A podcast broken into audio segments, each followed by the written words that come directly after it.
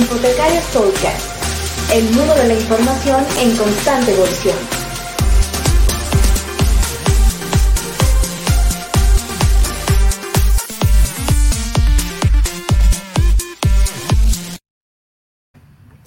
Hola, ¿qué tal amigos? Muy buenos días, buenas tardes, buenas noches, en función de dónde nos vean o dónde nos escuchen. Es para nosotros un gusto en Infotecarios Podcast ir nuevamente con esta edición.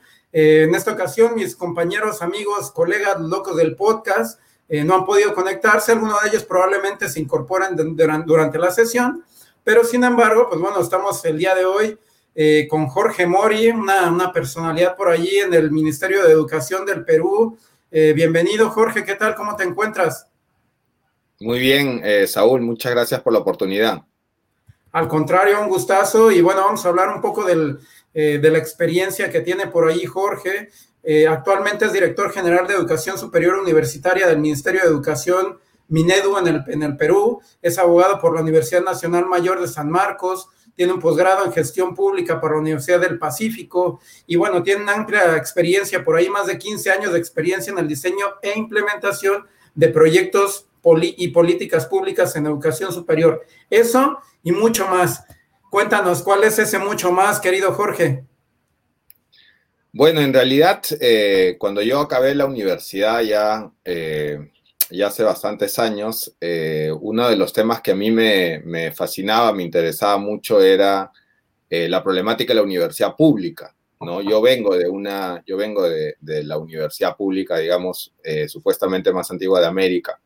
¿No? la Universidad Mayor de San Marcos. También estamos con eso de que México también tiene la universidad más antigua, ¿eh? No es por entrar en discusión, pero... Por eso dudé en decirlo, pero sí, y Santo Domingo también dice, así que no, no. Eso, por eso empecé con supuestamente, ¿no? Para no, para no generar ahí conflictos. Este, pero bueno, yo vengo de una universidad pública, mi, mi, carrera la hice ahí, ¿no? Y en el Perú, bueno, tenemos un modelo universitario eh, bastante particular, ¿no? O sea, en realidad con una universidad pública eh, gratuita, pero que eh, evidentemente en los últimos años a partir de las universidades privadas, la aparición de universidades privadas con fines de lucro, también, digamos, la universidad pública ha perdido gran parte del protagonismo, ¿no? Ahora es casi el 25-30% de toda la matrícula es pública, ¿no? y eso ha sido un cambio muy rápido, ¿no?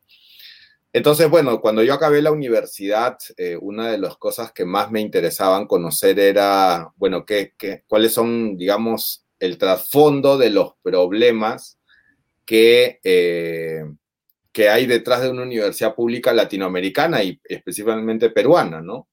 Entonces eh, lancé un proyecto que en su momento, bueno, juntamos el apoyo de, de, organizaciones, en fin, convocamos a un grupo de personas y lanzamos un observatorio universitario, justamente con el objetivo de eh, poder visibilizar los, los, problemas de, digamos, de gestión de la universidad pública, el problema presupuestal, ¿no? Los problemas políticos, en fin. Y por ese trabajo estoy hablándote del 2005, eh, una organización internacional que se llama Shoka, ¿no? De emprendedores sociales, es una red global de emprendedores sociales, me dio un fellowship, ¿no? Eh, como emprendedor social por este proyecto. Y en realidad lo que hizo este proyecto fue en su momento eh, movilizar sobre todo a la comunidad universitaria en las universidades públicas a conocer más de cómo operaba una universidad, porque, digamos, todo el mundo sabe, en fin, una universidad, la autonomía universitaria, o sea, digamos, la gente conoce los términos, pero no lo que hay detrás, ¿no? O sea, la toma de decisiones, el temas presupuestales en materia de eh, investigación, ¿no? Empezamos a medir a la universidad y, o sea, entonces ya a comprender qué es lo que estaba pasando con la universidad pública, ¿no? En ese momento te estoy hablando del 2005, eh, una época, pues, este, donde el, el Perú había cinco años que, digamos, había, había recuperado la democracia, ¿no? O sea, era una situación eh, políticamente también eh, de recuperación de la democracia, entonces eh, se daban muchos espacios de participación y creamos este observatorio universitario que en verdad tuvo bastante, bastante acogida. Empezamos a hacer ranking de cuáles eran las universidades más transparentes, ¿no? Porque también había un, o sea, lo que yo sentía de alguna forma el 2005 era que eh, la universidad pública había perdido su, eh, su lógica de comunidad universitaria, ¿no? O sea, habían muchas disputas, mucha, mucha, mucho problema entre las autoridades y los estudiantes, las autoridades y los dirigentes estudiantiles, eh, entre los docentes, ¿no? Eh, y eso a pesar del enorme talento que existía en las universidades públicas, ¿no? Porque yo soy un convencido que, la principal fortaleza de la universidad pública sigue siendo el perfil de sus estudiantes y el perfil de sus docentes, ¿no? Entonces, desde esa época ya yo eh, empezamos con este proyecto, el 2005, y eh, recibí, bueno, este, este fellowship de Ashoka, que en realidad apoyó muchísimo para ya poder convocar a, financieras y organizaciones internacionales que apoyaron, eh, apoyaron el proyecto, ¿no? Eh, y bueno, trabajamos muchísimo en esos años y en una lógica nacional, ¿no? O sea, yo viajaba mucho en las universidades públicas dando capacitaciones, armando una red de corresponsales para que justamente los estudiantes conozcan cómo se, cómo se toman las decisiones en las universidades. Era democratizar la gestión de la universidad pública, ¿no? Posteriormente a eso, eh, bueno, por, por el trabajo que hice, se me convocó el 2012 al Ministerio de Educación y finalmente el 2013 eh, estuve como asesor técnico en el Congreso para la elaboración de la nueva ley universitaria, ¿no? Eh, entonces, cuando se desarrolla la ley, cuando se discute la ley universitaria, en realidad la ley universitaria del Perú, el 2014, que da inicio a toda esta reforma, ya recoge un proceso de discusión previo, ¿no? O sea, no era que, digamos, el 2013 empezó la discusión. en realidad, la, discusión empezó eh, en, en, San Marcos, justamente a inicios de los 2000, ¿no? Con profesores, autoridades, ¿no? Estaba el doctor Manuel Burga, en ese momento rector estaban eh, personas como Nicolás Lynch como ministro de Educación, ¿no? el doctor Zenón de Paz, o sea, habían personalidades que ya habían puesto en discusión la reforma universitaria.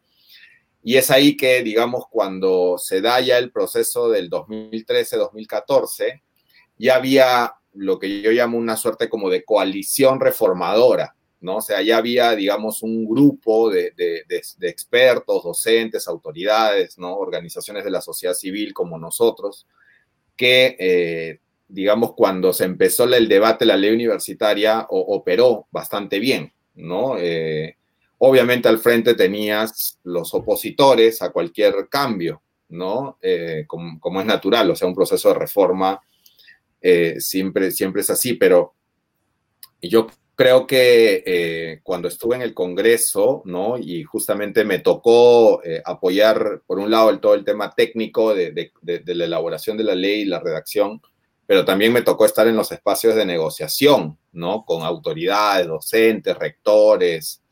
Entonces, fue, fue en realidad un proceso muy, muy intenso, ¿no? de negociación. Obviamente en ese momento el presidente del Congreso, de la Comisión de Educación, Daniel Mora, lideró todo el esfuerzo, ¿no?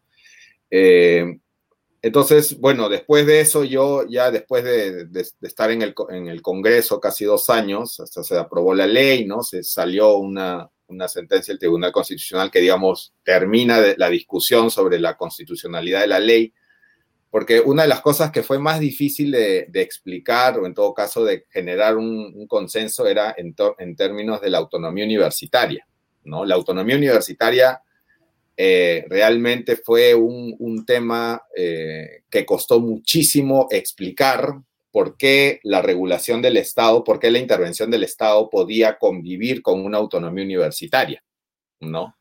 Eh, y cómo en realidad... ¿sí? Perdona, ¿Qué, tan duro ha sido? Porque finalmente me da un poco la impresión que mm, en Latinoamérica particularmente, y bueno, yo hablo un poco desde, la, eh, desde el escenario mexicano, eh, la autonomía universitaria ya llevaba un tiempo. Eh, ¿qué, tan, ¿Qué tan duro fue lograr hacer entender a las autoridades, a los estudiantes, a los docentes, de dotar de una autonomía a una, una entidad académica universitaria a niveles nacionales? Yo supongo que debe ser una, eh, una, charla y un discurso muy, muy, eh, muy interesante, ¿no? Sí, lo que pasa es que en realidad la, crisis que vivimos hasta el 2014, eh, si bien era una, o sea, una crisis en el sistema universitario, si bien era una crisis evidentemente de calidad, ¿no? De competitividad, pero yo creo que la principal crisis que vivíamos en, en el sistema universitario en el Perú hasta el 2014 era una crisis moral, ¿no?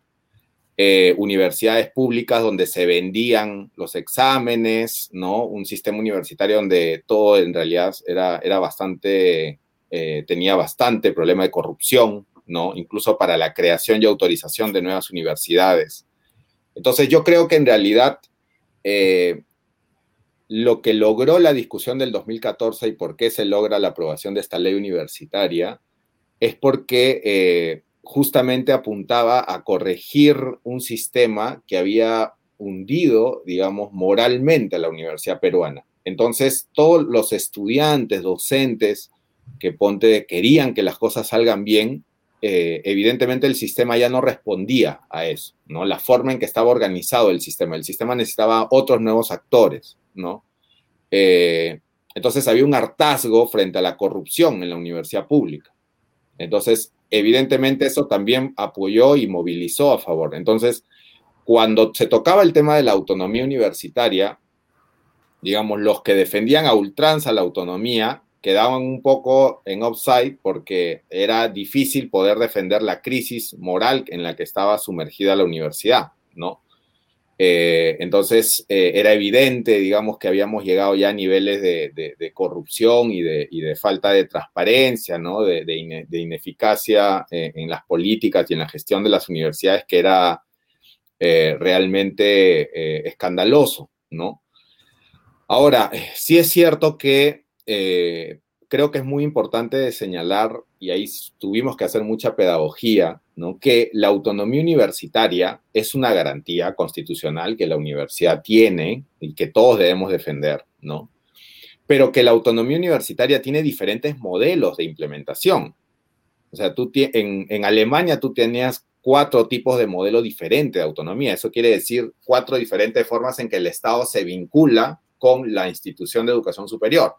O sea, tú tienes eh, estados en Alemania que tienen, por ejemplo, el número clausus, que significa que le dice a la universidad cuántos, cuántos, este, cuántas vacantes tiene que abrir al año porque han hecho sus proyecciones económicas y dicen que tantos jóvenes van a tener trabajo en estas carreras en los próximos años y solamente te autorizo a que abras esas carreras, ¿no? Sin embargo, nadie podría decir, nadie podría negar la autonomía de una universidad en Europa, ¿no? pero la relación y la distancia que hay entre el Estado y la universidad eh, varía mucho. ¿No? Hay un observatorio de autonomía universitaria en Europa donde señalan que hay 27 modelos de autonomía universitaria en Europa. ¿no? Pero claro, es una garantía, es una garantía constitucional. Yo soy autónomo en... ¿Y, cuál es el corazón de la autonomía? el corazón de la autonomía es el tema académico. O sea, nadie te puede decir qué enseñar, pero lo que enseñes tienes que hacerlo bien porque el derecho que tiene el estudiante es a recibir una educación de calidad. Ya no es, o sea, antes nos quedábamos con el discurso de ese chico tiene un derecho a una educación, entonces los, digamos, los defensores eh, o los antirreformas lo que decían es no importa si es de mala calidad o no, eso es problema de él. ¿no? Claro, y entonces, también será un poco en función de los, de los programas de estudio y de la misma autonomía que la misma universidad pueda tener en torno a la libertad de cátedra, que creo que también eso tiene sentido y más aún allá eh, en esos días en el que el Perú era un poco complejo y un poco eh, revuelto el ambiente político, ¿no? Eh, esa libertad de cátedra, la expresión de ideas, creo que eso también lleva a tener una libertad o una autonomía en la universidad para poder dar esa libertad en la, en la expresión de diferentes ideas, ¿no? Totalmente de acuerdo. Y justamente nosotros defendíamos eso, ¿no? O sea, una autonomía pensada con responsabilidad, ¿no? No es una autonomía que, digamos, eh, permite el abuso hacia el estudiante, sino por el contrario, es una autonomía que debe llevar a, una responsabilidad frente al derecho que tienen los estudiantes a recibir una educación con condiciones de calidad, ¿no? Eso, digamos, era la, la postura que se tenía desde el lado reformador y por eso se justifica la presencia del Estado, ¿no? Eh, hasta el año 2014, en realidad, el Estado eh, el único rol que tenía era simplemente darle presupuesto a la universidad pública una vez al año y después lo que pasaba ya era un tema de, la, de la universidad. Bueno, ya existía un organismo corporativo llamado la Asamblea Nacional de Rectores que era como paraestatal porque recibía fondos públicos para funcionar, pero era contra el Estado. O sea, era, digamos, el gremio que blindaba, al, y, eh, blindaba las universidades frente al Estado, ¿no? Eh, entonces eso se rompió, se desapareció la NR y se, y se, y se creó una superintendencia de educación superior universitaria y el Ministerio de Educación eh, recuperó el rol rector del sistema, ¿no? O sea, ya tú tienes ahora en el Perú un Ministerio de Educación que realmente es responsable del sistema universitario, lo que no ocurría hasta el 2014. ¿no? Hasta el 2014 el Ministerio de Educación no, no tocaba el tema universitario, ¿no? justamente bajo esa, ese discurso de la autonomía malentendida. ¿no? Eh, y se creó esta superintendencia que finalmente pues, ha permitido a la fecha, eh, eh, ha permitido que las universidades cumplan condiciones básicas de calidad, ¿no? Eh, y tienes un organismo que supervisa y fiscaliza que eh, las universidades, tanto públicas como privadas, pues eh, respeten el derecho de los estudiantes, ¿no? Del derecho a, no ser maltratados, digamos, a no a, recibir una educación de calidad, ¿no? A que los docentes tengan, digamos, las competencias necesarias.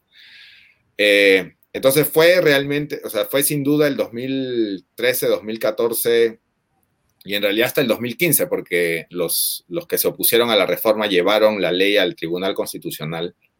Eh, o sea que hasta el 2015, digamos, eh, duró este tema eh, de discusión, ¿no? Y ya a partir del 2015 a la fecha, ya tenemos una, un, un, sistema universitario mucho más saneado, ¿no?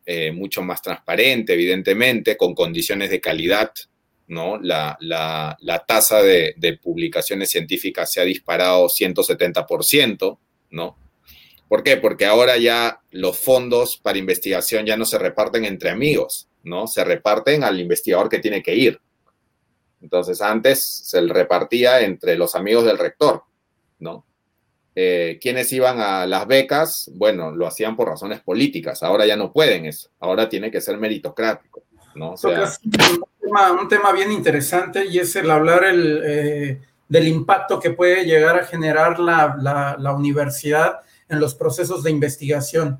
Eh, ¿Cómo logran hacer que esas, esas, publicaciones o esa generación de la investigación logre que, crecer tan fuertemente? Finalmente, el Perú vemos que hoy en día se mantiene en un proceso de crecimiento eh, hablando en esos aspectos de publicación y en ese contexto universitario, por llamarlo de alguna manera, ¿no? ¿Cómo logran hacer ese crecimiento? Creo que es un buen ejemplo y sería una buena práctica para quienes nos escuchan el saber cómo lograron hacerlo.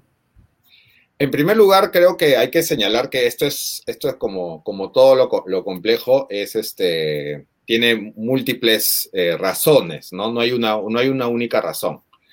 Pero en el marco del proceso reforma, eh, el tema de investigación, el tema de, eh, por ejemplo, tener docentes a tiempo completo en las universidades, fue algo que la SUNEDU estableció como sus condiciones básicas de calidad, ¿no? Porque en el Perú, lo que, lo que digamos, la, labor, la labor que ha hecho la SUNEDU es lo que se conoce como licenciamiento.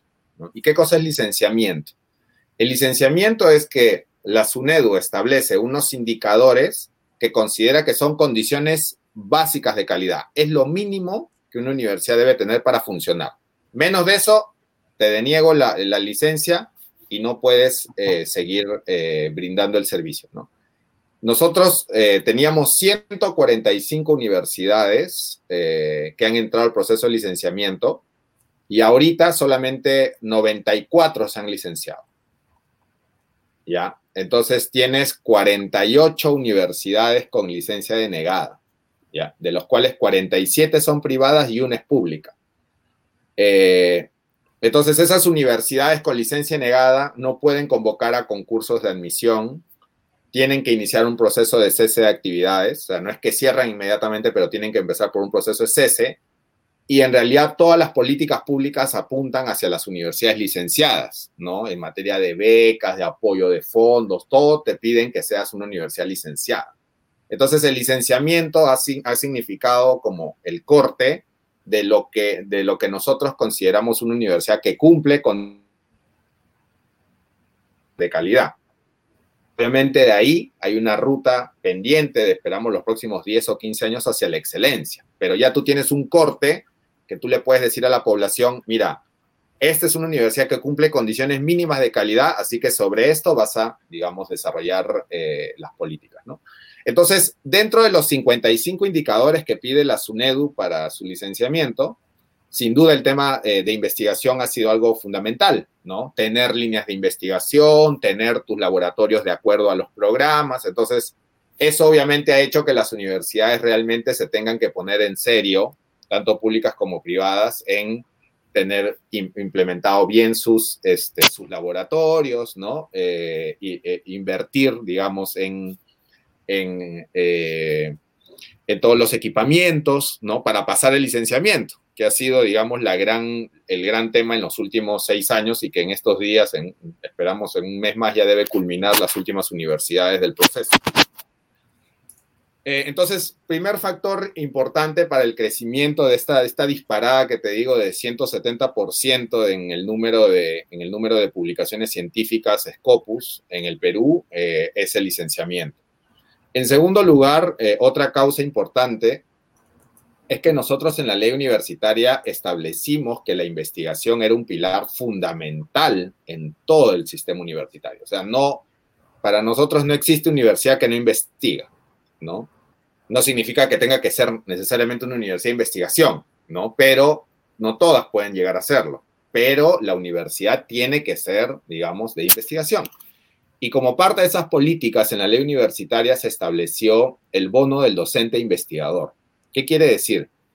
Que el docente de una universidad pública recibe un 50% adicional a su salario por ser considerado investigador. Entonces, a la fecha, tú tienes casi mil docentes, ya este año hemos llegado, cada año está incrementándose el número, ¿no? Entonces, tú ya a la fecha tienes eh, casi mil, mil docentes recibiendo este bono del docente investigador, ¿no? que eh, en, algunos casos pues ya te permite tener sueldos de eh, 3.500 dólares al mes, ¿no? Para ser un, docente investigador, perdona, para ser un docente investigador, ¿qué factores deben de, estar presentes? Debe tener eh, nosotros, ¿Cómo, lo, plantean? En, realidad nosotros ahí, eh, si bien el Ministerio de Educación es el ente rector del sistema universitario, eh, el, CONCITEC es el organismo eh, rector de la ciencia y la tecnología, y ellos tienen una clasificación para los investigadores, ¿no? que es a partir del RENACIT. Y ahí ellos establecen, digamos, las categorías. ¿no? Dependiendo de tu, de tu nivel de publicación. Entonces, nosotros estamos financiando desde el Ministerio de Educación eh, al bono del docente investigador cada año, dependiendo, vamos, vamos incrementando las categorías que nos dice Concitec, ¿no? Entonces, el 2017 se financiaron a 350 docentes investigadores y este año ya hemos llegado a 988, ¿no? Casi mil docentes y esperamos que el próximo año sean 1400. Entonces, y estamos hablando de un incremento del 50% del salario del docente de la universidad pública, que evidentemente eh, le permite eh, evitar, digamos, tener que tener pues dos o tres trabajos y concentrarse eh, más en la investigación, ¿no? Eh, porque eso es fundamental. por otro lado, entonces, desde las acciones desde el Ministerio de Educación, como te digo, se, han, se ha financiado también muchos laboratorios. En este momento estamos construyendo desde el Ministerio de Educación con un programa con el BIT, con el PMSUT, eh, institutos de investigación en universidades públicas, ¿no? En diferentes materias. Entonces, hay una fuerte inversión del Estado. ¿Por qué? Porque ahora el Estado ya tiene la rectoría del sistema universitario. O sea, ahora el problema de la universidad pública ya es el problema del Ministerio de Educación. Entonces, eso hace que evidentemente el Estado se movilice y ahora tú tengas no solamente el músculo de las propias universidades, sino el músculo del Ministerio de Educación digamos, desarrollando políticas, fondos, préstamos, o sea, movilizando recursos para ayudar a la universidad pública en su proceso de investigación, ¿no? Eh, y eso era una de las cosas, cuando, cuando yo estaba en San Marcos, una de las cosas que nosotros marchábamos, pues, era, eh, cuando era estudiante, era contra el abandono del Estado ¿no? O sea, porque era un discurso, el Estado abandonado a la universidad pública. Eso se ha corregido el 2014 al darle al Ministerio de Educación esta rectoría del sistema, ¿no? Porque ahora, cuando hay problemas en una universidad, de frente la población o la opinión pública va y mira al ministerio, ¿no? Antes del 2014 eso no ocurría. Entonces eso hace, digamos, que la maquinaria estatal, ¿no? Se, tenga que eh, mover y que ahora tú tengas políticas públicas en educación superior universitaria. Antes no tenías políticas. Ahora nosotros eh, estamos en la obligación de sacar políticas, mecanismos, ¿no? O sea, instrumentos de financiamiento especial, ¿no? Eh, porque tú tienes, digamos, una rectoría que, legal que te avala, ¿no? Entonces, para volver a tu pregunta, creo que ha habido un rol fundamental del licenciamiento de SUNEDU que obligaba a cumplir estas condiciones por otro lado, el, Ministerio de Educación tiene un conjunto de mecanismos. Uno es el bono del docente investigador, otro es programa PMSUD, que lo que está haciendo es financiando eh, infraestructura y equipamiento en investigación en las universidades públicas, ¿no?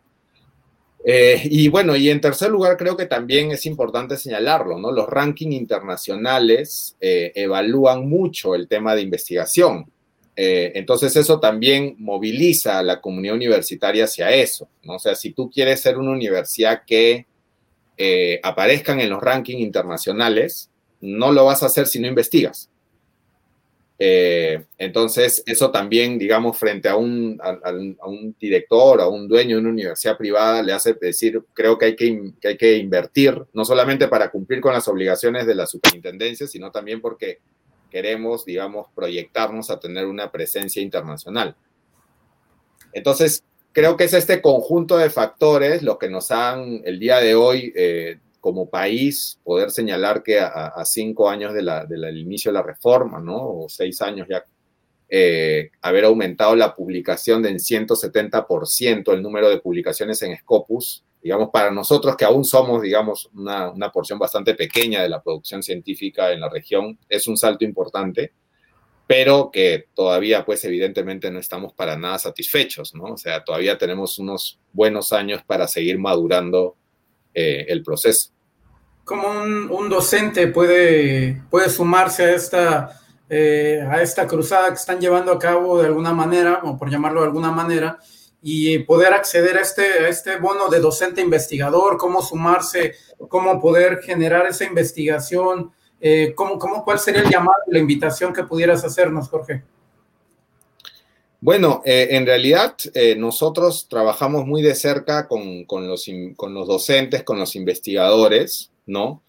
De hecho que, bueno, eh, yo te cuento todo esto en un contexto de los últimos seis años, pero no de los últimos cuatro meses, ¿no? O sea que ha trastocado mucho eh, y que justamente eh, toda esta iniciativa que nosotros hemos tenido con Conectados y con todo este programa, lo que hemos querido es poder justamente que lo avanzado en la reforma no, no, no retroceda, ¿no? Por, por situación, por la crisis que estamos viendo por el COVID, ¿no? Eh, finalmente eh, somos, somos, eh, somos personas que creemos en la reforma, creemos en, procesos de, mediano y largo plazo, o sea, los problemas de la universidad pública peruana y de la universidad peruana en general son problemas estructurales, ¿no? que no, no se van a resolver en pocos años. sin embargo, creo que hemos dado, digamos, pasos importantes en los últimos años, pero que sin duda todavía el trecho para que nuestras universidades eh, sean competitivas a nivel eh, internacional, eh, todavía nos falta un, trecho bastante. Yo creo que el llamado a los docentes y a los investigadores es sobre todo la, la, importancia que ahora tenemos de generar espacios de colaboración, ¿no? Y de integración. O sea, yo creo que eh, y esto, es lo que yo estoy viendo mucho en, el marco de la pandemia, ¿no? Nosotros justamente pues, en el marco del programa Conectados hemos convocado una, hemos hecho una convocatoria internacional, ¿no? Con organizaciones este, y universidades internacionales que están viniendo para apoyarnos, eh, para apoyar a las universidades públicas en todo este proceso de, educación remota de emergencia.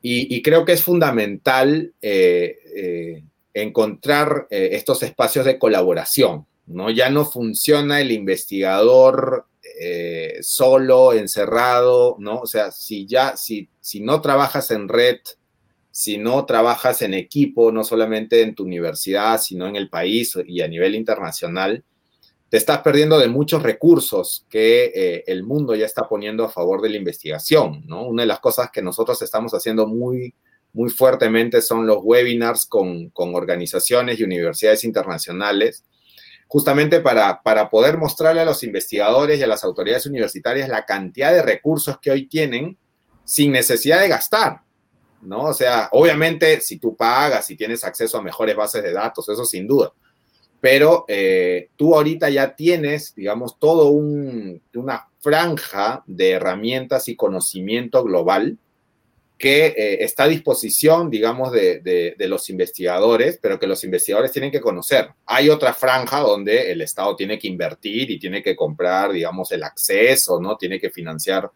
eh, movilidad académica, financiamiento de fondos especiales, ¿no? Contratación de bases de datos, sin duda pero yo creo que, y en esta pandemia yo le he visto mucho, ¿no? O sea, muchas empresas que me llamaban me decían, mira, Jorge, por seis meses te vamos, vamos a dar acceso libre a toda esta franja de base de datos, te vamos por seis meses para ayudar, vamos a hacer.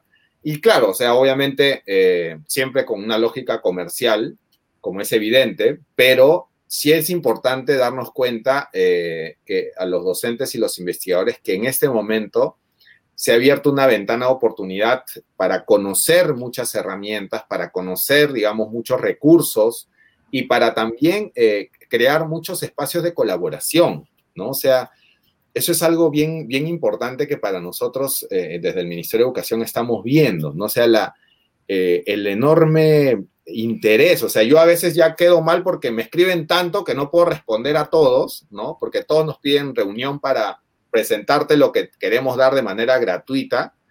Eh, o sea, desde, los, desde empresas gigantescas, ¿no? Hasta empresas, pues, que, emprendimientos que recién están saliendo.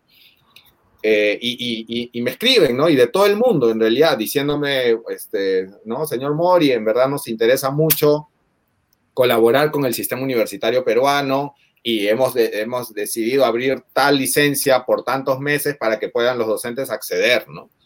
Eh, y como te digo, yo lamentablemente porque por, el tiempo no puedo atenderlos a todos, mis equipos a veces también están, están con bastante desborde de trabajo, pero creo que, creo que estamos viviendo un contexto donde hay que aprovechar, digamos, esta apertura, esta ventana de oportunidad que nos está dando la pandemia para crear escenarios y espacios de colaboración muy fuertes, ¿no?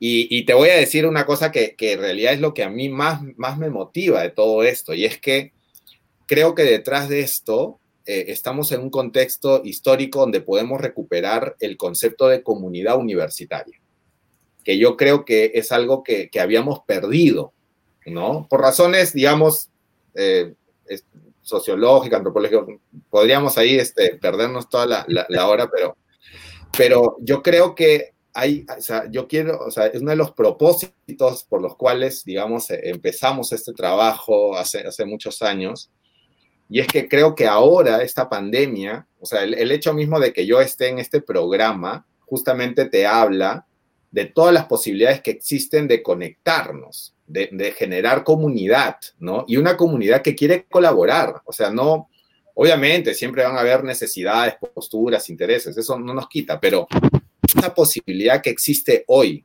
de crear comunidad universitaria eh, a través de la, de la, tecnología. O sea, yo puedo tener en un, en una, en un día, o sea, reuniones con gente de, África, de Europa, de Asia, de Estados Unidos, de América, y a la vez en, en, Perú, yo, o sea, yo ahora en una reunión estoy con todos los rectores en todas las regiones del país explicándoles un problema y todos conectados. O sea, antes hubiera sido imposible porque todo el mundo te decía, no, es muy difícil, no, mejor llamada, se me cayó. Ahora no tienes excusa, ¿no? O sea, si no estás en Zoom o si no estás en Teams, no, estás fuera, ¿no? no o sea, estás obligado a. Creo que has, creo que eh, una, palabra, has, dicho una palabra bien importante, conectados. ¿Qué es conectados? Cuéntanos, para quienes no saben qué es conectados, y, un poco introduciendo a quienes nos están viendo y escuchando o nos escuchan, qué es Conectados. Eh, Y en ese, y en ese contexto de, la conexión o de la interconexión entre diferentes colegas, investigadores, académicos, eh, cómo generar comunidad con conectados. Bien, e, en realidad Conectados es un programa que desde el Ministerio de Educación hemos diseñado, ¿no? Que tiene, eh, tiene partes, ¿no?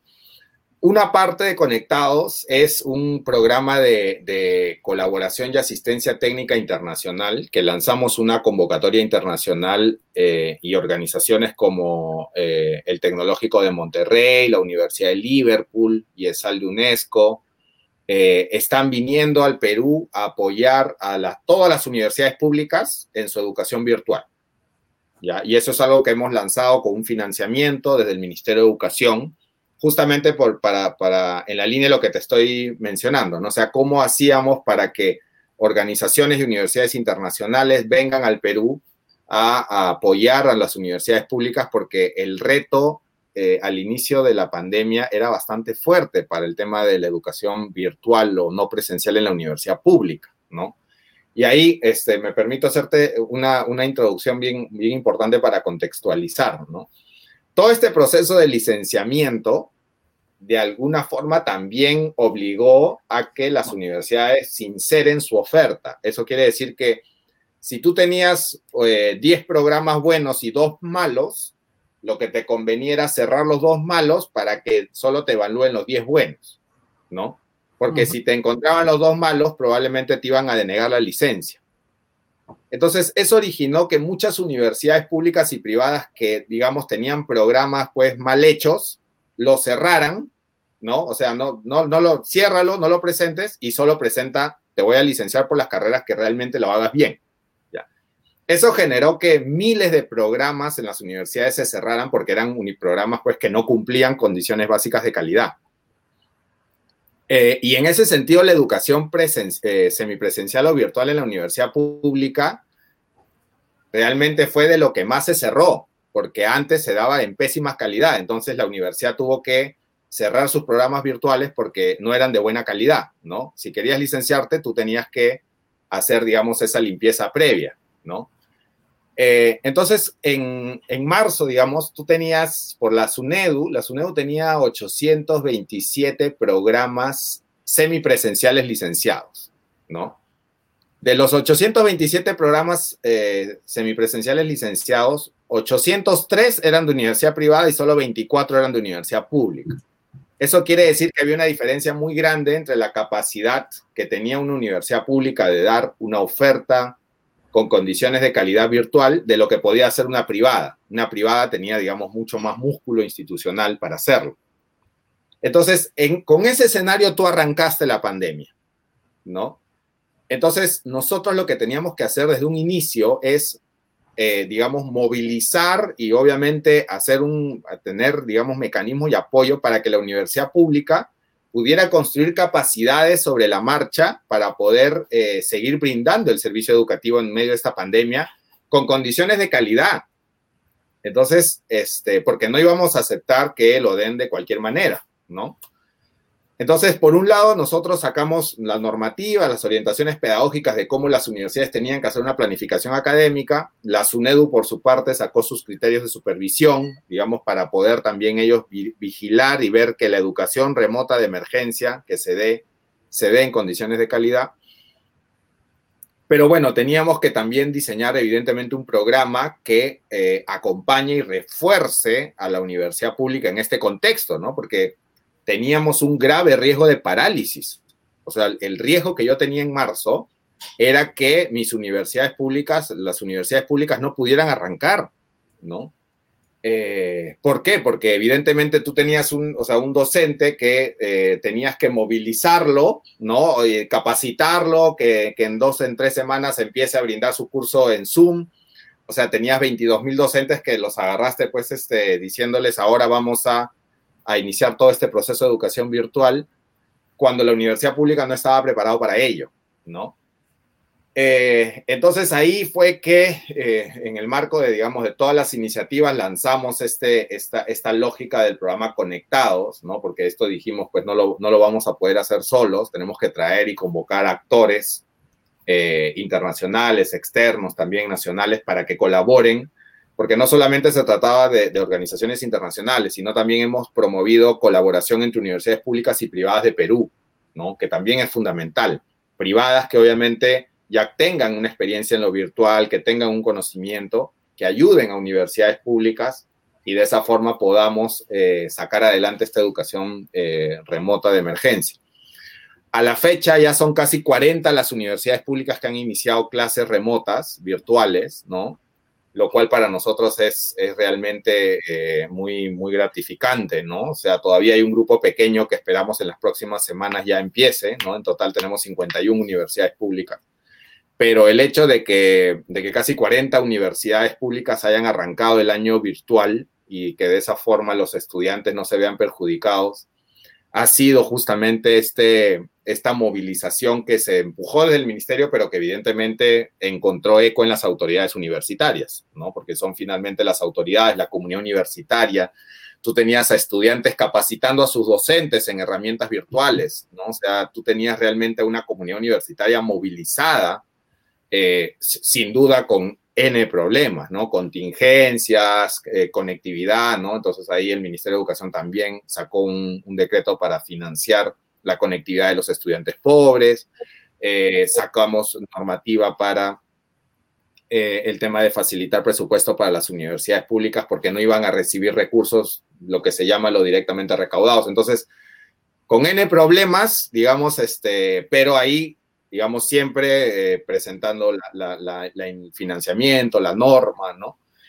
Entonces, eh, para volver a tu, pregunta, sino que eh, para llegar a que cómo aparece conectados, ¿no? Conectados en realidad lo que nos damos cuenta es que necesitaba centralizar los esfuerzos del Estado para fortalecer las capacidades, sobre todo de las universidades públicas, pero no solo de las universidades públicas, pero especialmente de las universidades públicas porque son responsabilidad del Estado, eh, sobre lo que estaba ocurriendo en la educación remota de emergencia, ¿no?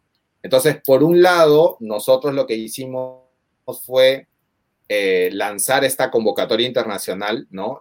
a través del de, un programa que tenemos de un, financiamiento con el BIT, donde se lanzó un programa de, casi 5 millones de dólares donde justamente lo que hicimos fue eh, hacer una convocatoria internacional para lograr eh, partnerships, ¿no? O sea, entre organizaciones y universidades internacionales para todas nuestras universidades públicas. Entonces, las, organizaciones internacionales han venido y han cogido un grupo de universidades públicas y nosotros estamos dando todas las pautas de cómo se va a llevar adelante todo este proceso de fortalecimiento por cinco meses. Pero por otro lado, yo también tenía esta, este, digamos, esta situación de que todo el mundo ofrecía recursos, habían guías, materiales, cursos, webinars, y necesitaba un espacio donde centralizarlo. Y por eso eh, lanzamos la plataforma web Conectados, Que justamente complementa esta asistencia técnica de organizaciones internacionales con esta plataforma web Conectados, ¿no? Que está dentro, es www.minedu.go.p slash conectados y es una plataforma eh, virtual donde justamente eh, eh, hemos hecho como un repositorio de todos los recursos, tanto a nivel nacional como internacional, a disposición de la comunidad universitaria, ¿no? de acceso libre, gratuito. Tenemos muchos webinars, muchos cursos gratuitos para los, para los docentes, para los estudiantes. Tenemos también toda una sección eh, vinculada a, capacitar a los estudiantes para la investigación, ¿no? O sea, cómo, cómo investigar en el marco de la pandemia, ¿no? Eh, entonces ha sido como, es la plataforma web que ha lanzado el Ministerio de Educación Conectados, justamente para poder eh, ayudar y tener un canal de comunicación con la comunidad universitaria, ¿no? O sea, no solamente a través de la autoridad o el rector o la asistencia técnica, sino también pensando nuevamente en todos los actores de la comunidad universitaria, ¿no? Si un estudiante quiere saber cómo, cómo puede mejorar su experiencia en un curso virtual, entras a Conectados y vas a tener todos los recursos, no solamente de que lo que el ministerio produce, sino de organizaciones internacionales, universidades internacionales que han lanzado una serie de aplicativos y, plataformas. Es un hub, ¿no? O sea, es un, es, es, para nosotros es como un knowledge hub de cómo eh, como en todo el mundo se está dando esta, esta lógica de poder compartir conocimientos, herramientas, ¿no? Eh, tener webinars eh, dirigidos a públicos específicos. Todas las semanas estamos desarrollando cursos, todo, absolutamente todo, evidentemente gratuito, ¿no? Al docente no le cuesta nada. Y la verdad, como te digo, eh, es una explosión, digamos, de, de, voluntades, de entusiasmo que se está viviendo a nivel global por ayudar en este contexto y de alguna forma la, la, plataforma, la página web de Conectados, que ahí está justamente el link, se ha convertido en, en, eso, ¿no? O sea, en el espacio desde donde nosotros podemos, digamos, recibir y a la vez redirigir a la comunidad universitaria eh, a través de mailing, SMS, o sea, estamos permanentemente informando a la comunidad sobre las nuevas, lo, nuevo que está saliendo, ¿no? Boletines, en fin, tengo un equipo digamos, de comunicaciones eh, eh, que se hace cargo, digamos, de toda esta de todo este traslado y esta, y esta conexión ¿no? entre, entre, entre nodos de conocimiento. Por ahí veía en la página eh, dos tipos de públicos, particularmente lo que son profesores y estudiantes. ¿Cómo pueden participar cada uno de ellos y cómo, los, cómo le pueden ayudar a cada uno de estos públicos, por llamarlo de alguna manera? Sí, nosotros hemos identificado, bueno, materiales, cursos, pero también eh, eh, cursos gratuitos, webinars dirigidos a cada público, ¿no? O sea, tenemos como bien segmentado. Eh, por ejemplo, la semana pasada tuvimos una, un, webinar con, con investigadores de, con, del Sevier, ¿no? Entonces, el Sevier lo que dijo fue, miren, yo les voy a mostrar todas las aplicaciones gratuitas que ahora se tienen para la búsqueda y recomendaciones para la comunicación de la, de la ciencia, ¿no? Entonces, evidentemente, eso es para docentes. Pero si preparamos, por ejemplo, guías para búsqueda en Internet de, de Google Academics, porque la verdad es que los estudiantes necesitan mucho apoyo para la búsqueda de, de información, ¿no? En Internet, para poder hacer sus trabajos de investigación. Eh, también tenemos guías específicas para él, ¿no? Entonces, en la página web tú vas a encontrar, digamos, separados las secciones, porque de lo que se trata es que cada grupo tenga sus respectivos este, guías, recursos, materiales. Y nosotros también tenemos base de datos donde permanentemente también estamos enviando a través del mailing, a través de, mensajes este, SMS y a través de las redes sociales del ministerio, digamos, este, este, eh, comunicando estos nuevos, estas nuevas plataformas o guías, ¿no?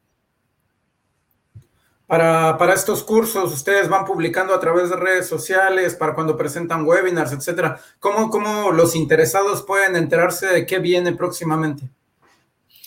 Sí, todas las semanas, en realidad, en el caso de los webinars, el Ministerio de Educación eh, cuelga los lunes en sus redes sociales de Facebook todos los webinars de la semana, ¿no? Y en algunos casos también los webinars del mes.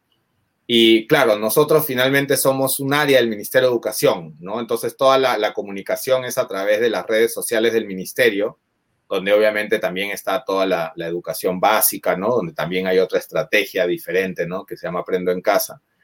Eh, pero los webinars y todo se conoce a través de las redes sociales del, Ministerio eh, de Educación. Pero sí, o sea, te digo de que en realidad hasta el momento eh, hay muchísimo entusiasmo y necesidad, ¿no? Porque evidentemente hay una necesidad grande por, por tener estos espacios que te centralicen información, porque hay tanta información dispersa, ¿no? Entonces nosotros lo que hemos buscado es tener como, como curadores que nos ayuden también y nos asesoren con los contenidos, ¿no? Y ahí también este, tenemos expertos en, en, en el tema que nos asesoran, ¿no? Y nos dicen cómo justamente se pueden orientar este tipo de contenidos, ¿no? O sea, también tenemos el apoyo de, expertos y especialistas que vienen de la academia, que vienen del, ámbito de investigación en las universidades, justamente para que, hagan una curaduría de nuestros contenidos que vamos colgando, ¿no? Por allí tuvimos en días pasados a Josmel, eh, estuvo por acá presente en el podcast también, eh, y bueno, nos comentó un poco sobre, sobre estos aspectos de investigación. Eh, hablando un poco de los recursos, ¿qué tipo de recursos tienen disponibles para docentes y, estudiantes dentro de, dentro de este programa de Conectados? Estos recursos de investigación, bases de datos, acceso abierto, eh, repositorios, ¿qué, se puede encontrar alguien que se acerque a Conectados? Sí, justamente Josmel es uno de los expertos que, acompaña todo el esfuerzo de Conectados. Sin duda, él es, él es, parte de, los expertos que, están acompañando este esfuerzo. Eh, sin duda, cuando uno ingresa al portal de Conectados, eh, va a encontrar pues plataformas eh, no solamente del Perú, sino de otras universidades internacionales, ¿no? También nacionales, obviamente peruanas, pero sobre todo redes internacionales de colaboración, repositorios de cómo es que se pueden virtualizar los cursos en el marco de la pandemia, ¿no? Eh, nosotros también hemos desarrollado guías eh, y recomendaciones para, por ejemplo, hacer eh, una búsqueda bibliográfica en Internet, ¿no? tenemos ahí en la sección de estudiantes guías muy, muy, muy interesantes de cómo un estudiante puede buscar bibliografía en, Google Academics, ¿no? O cuáles son las bases de datos gratuitas que existen, ¿no? O sea, nuestra preocupación es fundamentalmente que el estudiante en una universidad pública, eh, digamos, alejado, en una región alejada del país, pueda conocer cuáles son estos recursos gratuitos que ya las redes te están brindando. ¿no? O sea, hay bases de datos y de artículos que uno puede descargar en Internet de diferentes materias, ¿no? Entonces, este, tanto del el Sevier como de, de, diferentes bases de datos eh, o fuentes, digamos, de, artículos, eh, ya ahora es mucho, mucho más accesible que antes, ¿no? Entonces, y ahí también hay un, hay un detalle bien importante, ¿no? A partir de la nueva ley universitaria, eh, para graduarte en el Perú ahora tienes que hacer un trabajo de investigación. Antes funcionaba lo que se llamaba el bachillerato automático. Eso quiere decir que no, antes tú terminabas tus estudios, hacías un trámite y eras bachiller, ¿no? Tenías el bachelor. En cambio ahora, para tener el bachiller, tienes que hacer un trabajo de investigación. Eh, porque la visión que se tiene es que en realidad para que tú te gradúes de una universidad tienes que al menos tener una base en, en investigación, ¿no? O sea, de metodología de la investigación. Entonces, eso ha hecho que también desde el lado de los estudiantes se genere toda una demanda por conocer eh, cuáles son ahora las bases de datos que existen ¿no? De manera gratuita, eh, dónde puedo encontrar eh, artículos o, fuentes de conocimiento o dónde puedo interactuar con otros investigadores, ¿no? Todo, todo ese tema de ese, tipo de guías eh, es lo que pueden encontrar los estudiantes en, en, Conectados, ¿no? Y periódicamente vamos colgando también cursos, webinars vinculados, como te decía, a cómo hacer investigación, a cómo eh, desarrollar un, artículo eh, científico, ¿no? O cómo hacer, eh, cómo utilizar la bibliometría, ¿no? en este contexto tan importante, ¿no? Y ahí también, bueno, Josmel Pacheco nos ha ayudado en, varios webinars justamente por, por toda su experiencia y su conocimiento, ¿no? O sea, somos unos convencidos de que el día de hoy el Internet, pero que especialmente el contexto nos ha llevado a una lógica de colaboración en la cual muchas universidades eh, nos han facilitado sus plataformas, ¿no? Y, te digo, o sea, esta semana, por ejemplo, eh, hay universidades que ya nos han enviado incluso cursos modelo en, virtuales, ¿no? Que vamos a colgar las próximas semanas. O sea, ya nos están compartiendo los cursos que ellos dictan a sus estudiantes. Nos están diciendo, mira, yo dicto matemáticas 1 de esta forma y te doy todos los videos y todos los materiales y, toda la, y todo y para que simplemente lo cuelgues, ¿no? Entonces, que un estudiante, digamos, de una universidad pública pueda, digamos, llevar un curso o tener los contenidos de un curso, ¿no? En una universidad eh, de, mucha mejor calidad colgado. Entonces eso también te dice, oye, mira, eh, y la universidad me lo dice, ¿no? Mira, yo te doy gratuito, cuélgalo, eh, y estos cursos modelo pueden servir de referente para, para un docente de Mate 1, pues que está en una región que probablemente no se ha actualizado en los últimos años, ¿no? O no, digamos, puede, puede verlo muy útil de cómo se están enseñando estas materias en, en, universidades top, ¿no? O en universidades, digamos que, entonces, que estos cursos modelo ahora vamos a, que vamos a lanzar en las próximas semanas en Conectados, sirva también para poder eh, orientar a la comunidad universitaria de, no solamente ya en términos de virtualización, sino también en términos de contenido, ¿no? Entonces, eso es algo que nosotros, por ejemplo, hemos, estamos ahorita explorando, porque eso te debería llevar a pensar ya en otro nivel de cambio, ¿no? O sea, de cómo, imagínate esta universidad A, es una universidad reconocida, de calidad, de experiencia, y tienes una universidad B, que digamos es una universidad pequeña, en una región con dificultades, ¿no? Con, digamos, no, de muy buena calidad, pero bueno, con, condiciones de calidad, pero no de excelencia. Entonces, ¿cómo esta, esta universidad dice, mira, yo voy a soltar mi curso voy a soltar, digamos, todos los videos, todos los materiales que le puede servir de referente a esta, al docente de, Mate 1, de Química 1 para esta universidad. Entonces te lo suelto y no hay ningún problema. Entonces, eh, e, el, potencial es enorme, ¿no? El, potencial es enorme porque en realidad eh, creo, que, creo que en realidad este, estábamos necesitando un espacio de este tipo para la comunidad universitaria para poder como te digo, canalizar estas voluntades de colaboración. Claro, mencionas aspectos que me parecen fundamentales hoy en día. Eh, la pandemia creo que les ha dado un empujón a todos hacia la transformación digital y hoy en día se vuelve esencial para todo eh, investigador, eh, profesor, educador y para los mismos y para los mismos alumnos incluso. Eh, este cambio, hacia dónde crees que nos va a llevar? Eh, un poco ya eh, dejando un poco por allí el aspecto operativo y esa visión que tú pudieras tener quizás en el Perú y, hoy en día creo que ni siquiera podemos solamente definirlo a, una, a un país, sino creo que podemos ampliarlo a, a, nivel global, me parece, porque eso es lo que nos dan las, las redes telemáticas, el Internet y muchas cosas más. ¿Hacia dónde crees que va la educación y hacia dónde quisieras llegar con Conectados concretamente? Mira, yo justo eh, estoy participando en, un espacio de coordinación iberoamericano por, para la transformación, transformación digital de la educación superior. Eh, estamos ahí un esfuerzo con, con la Secretaría eh, Iberoamericana porque creo que eh, en realidad lo que ha hecho esta pandemia es traer el futuro al presente, ¿no? En América Latina. Porque en realidad, digamos, todos esos procesos de transformación digital, educación virtual, era algo que ya se veía muy fuerte en los países desarrollados, ¿no? Simplemente que Latinoamérica, digamos, nos han puesto el futuro en la cara y hay que, hay que estar dispuestos a coger el desafío. ¿Qué es lo que va a pasar? O creo que, creo, o sea, lo que yo podría decirte, porque creo que también el nivel de incertidumbre es bastante grande, ¿no?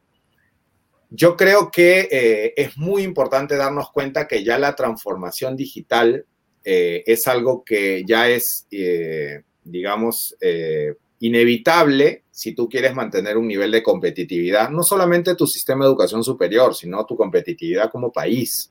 ¿no? Ya creo que evidentemente la pandemia ha permitido mirar las grietas ¿no? que existen y las desigualdades pero que eh, ya no es posible eh, mirar de costado el tema de la transformación digital. O sea, el mundo ya se está moviendo hacia la transformación digital y lo que ha hecho la pandemia es acelerar ese proceso.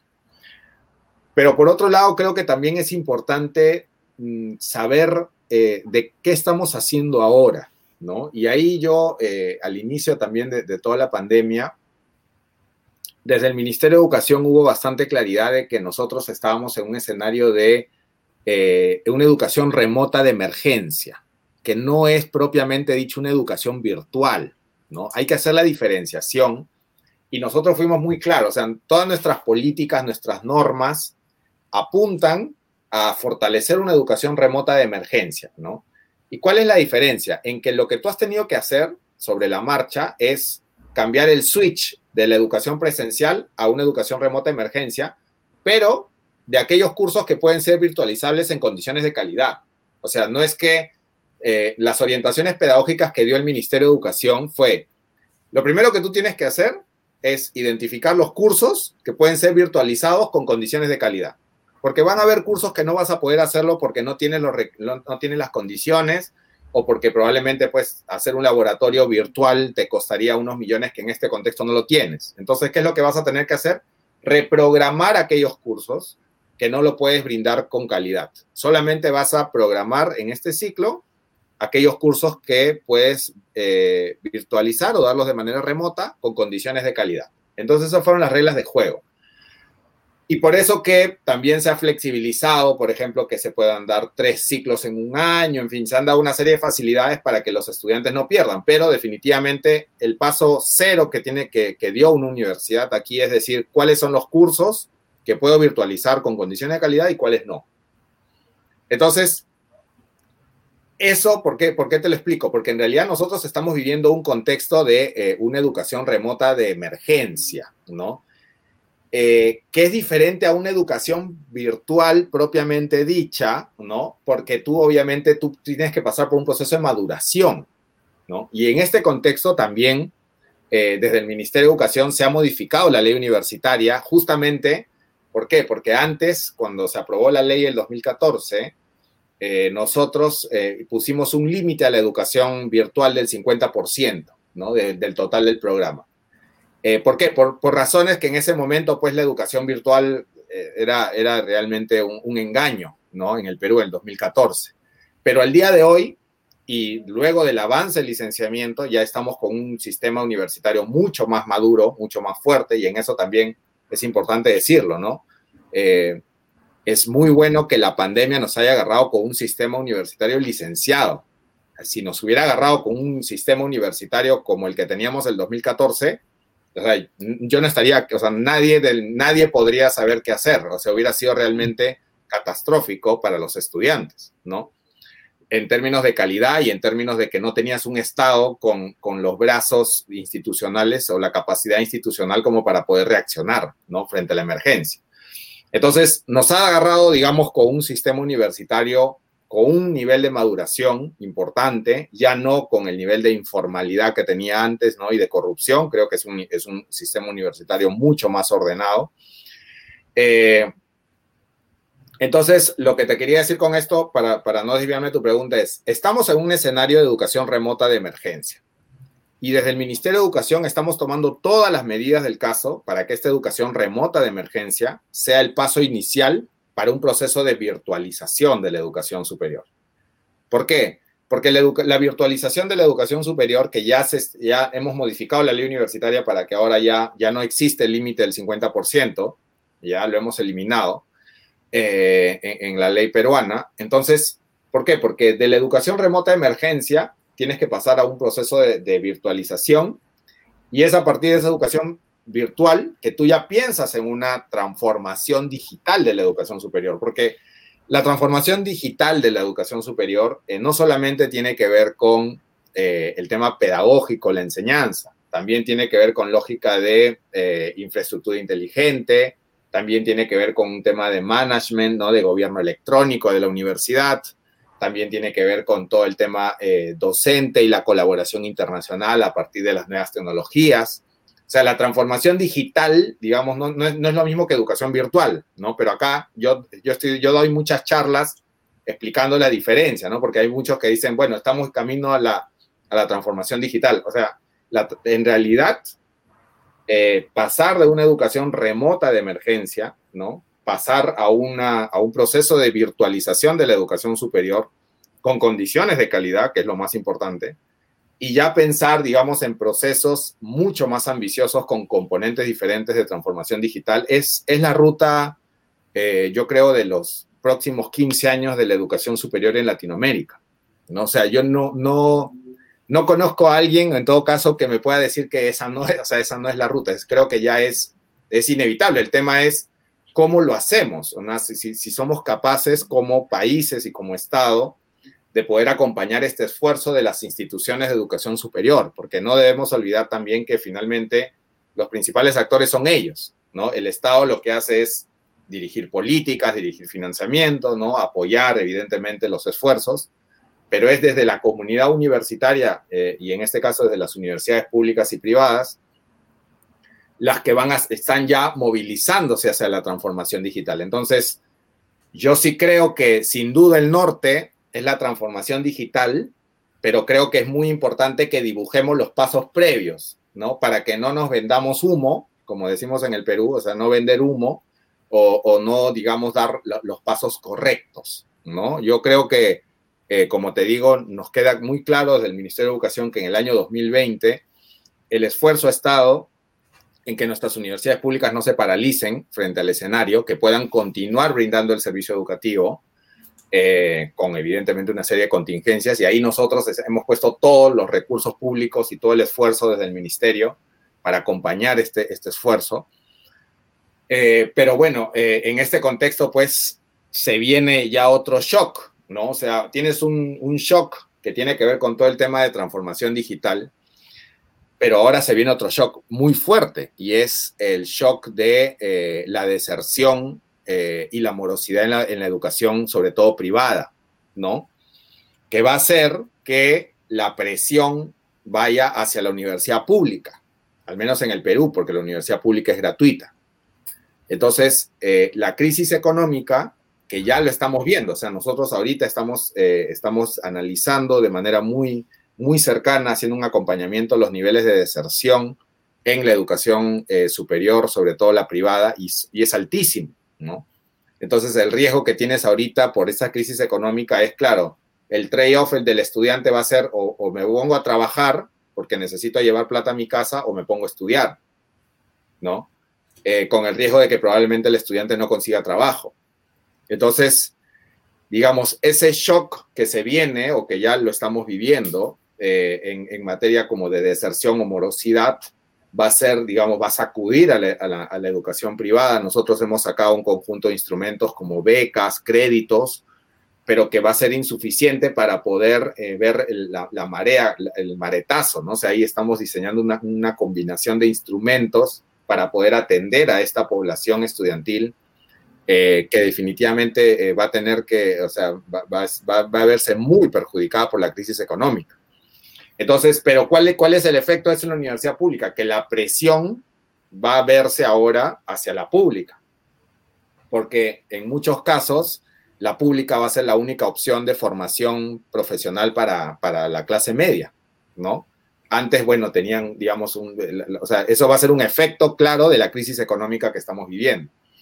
Entonces, eso es un, para mí, es un factor adicional para acelerar el proceso de transformación digital en la universidad pública, porque necesitamos ampliar y abrir la universidad, ¿no? O sea, necesitamos abrir su matrícula, ampliar la cantidad de jóvenes que acceden a esta educación universitaria. Por eso, digamos, nuestro, nuestra apuesta, digamos, nuestro esfuerzo ahorita está en, ampliar, eh, en ampliar la oferta de la universidad pública bajo esquemas semipresenciales, ¿no?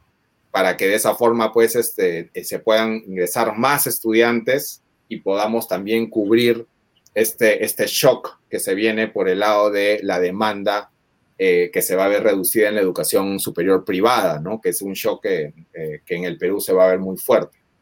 Me parece que en toda Latinoamérica y bueno, particularmente en el, en el Perú ya era, un, ya era una necesidad el poder tener diferentes formas de leer las necesidades de educación.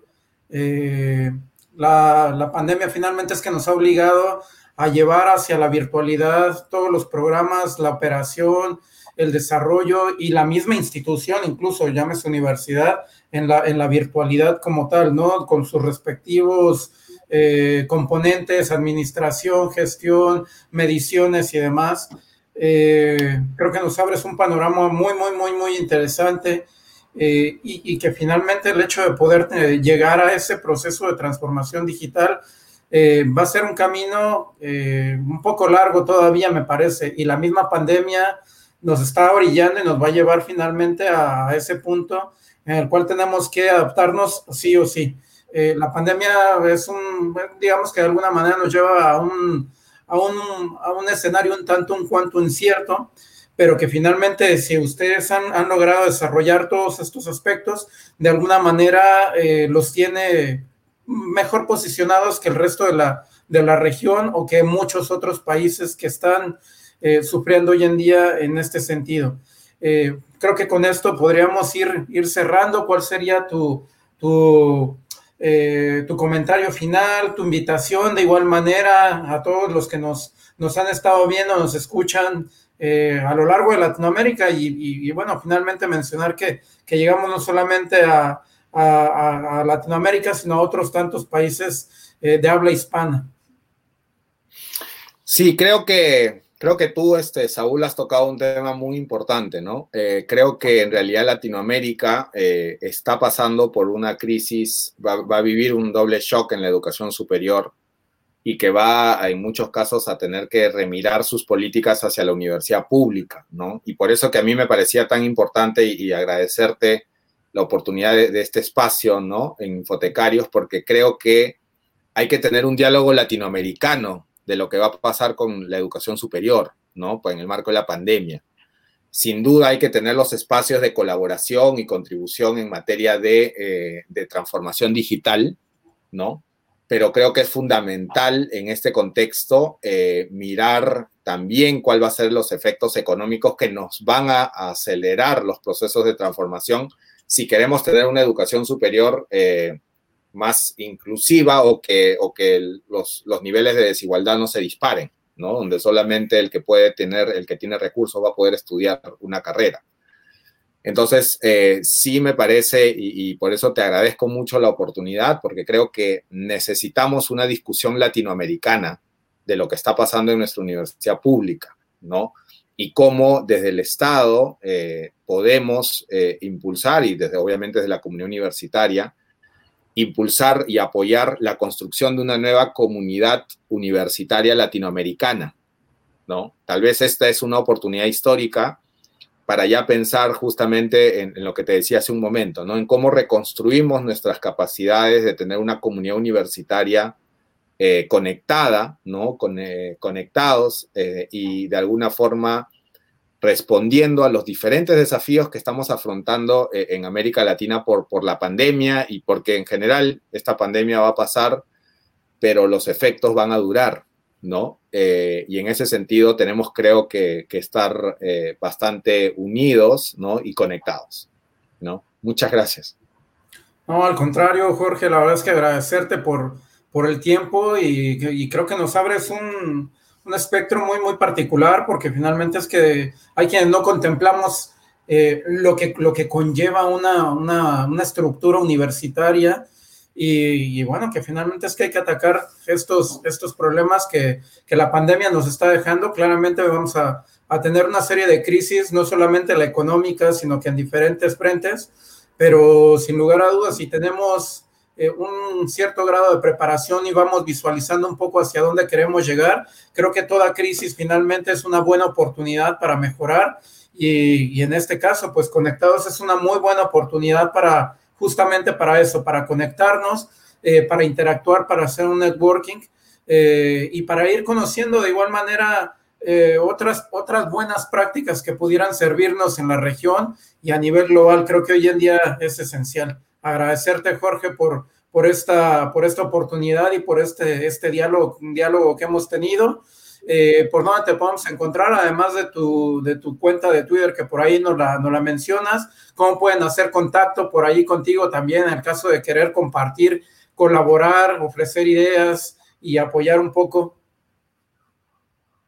Sí, bueno, en realidad, este, por el, ahí he dejado mi cuenta del Twitter que me pueden escribir, pero en realidad, este, en el Ministerio de Educación, eh, yo soy el director general de Educación Superior Universitaria, ¿no? Eh, y ahí, en realidad, por, por mi correo jmori@minedu.go.p es bien, es bien sencillo y, y nada, en realidad, este, a disposición de, de, cualquier apoyo, iniciativa y, y sobre todo, como, como tú bien señalas, creo que es un momento de, de, articular esfuerzos a nivel de Latinoamérica, ¿no? Y nosotros desde Perú eh, tenemos evidentemente toda la predisposición para, para poder tener este, este tipo de intercambios y de trabajar juntos, ¿no? Porque la desigualdad, creo, los problemas de la educación superior y los retos que nos plantea, como tú bien señalas, la oportunidad que tenemos para la transformación digital, es algo que, que nos debe llevar a, a, a, trabajar de manera articulada, ¿no? Así que a su disposición. Buenísimo. Bueno, amigos, pues vamos cerrando esta edición de Infotecarios Podcast. Eh, no, no, se olviden por ahí de seguirnos por ahí en infotecarios.com. Eh, de igual manera, por allí eh, eh la dirección o el, la cuenta de Twitter de Jorge, eh, arroba Jorge Mori V o B, está disponible. Y agradecerles de igual manera, no olviden, como siempre dice nuestro buen amigo Toño, este, este podcast eh, recomiéndeselo a sus, a sus amigos, pero si tiene algún, algún enemigo que le pueda ser de utilidad también, eh, recomiéndeselo también. La cuestión es, compartir y bueno, agradecerles por, por su tiempo y por, eh, por esta edición de, de Infotecarios Podcast. Hasta la siguiente. Chao. Infotecarios Podcast, el mundo de la información en constante evolución.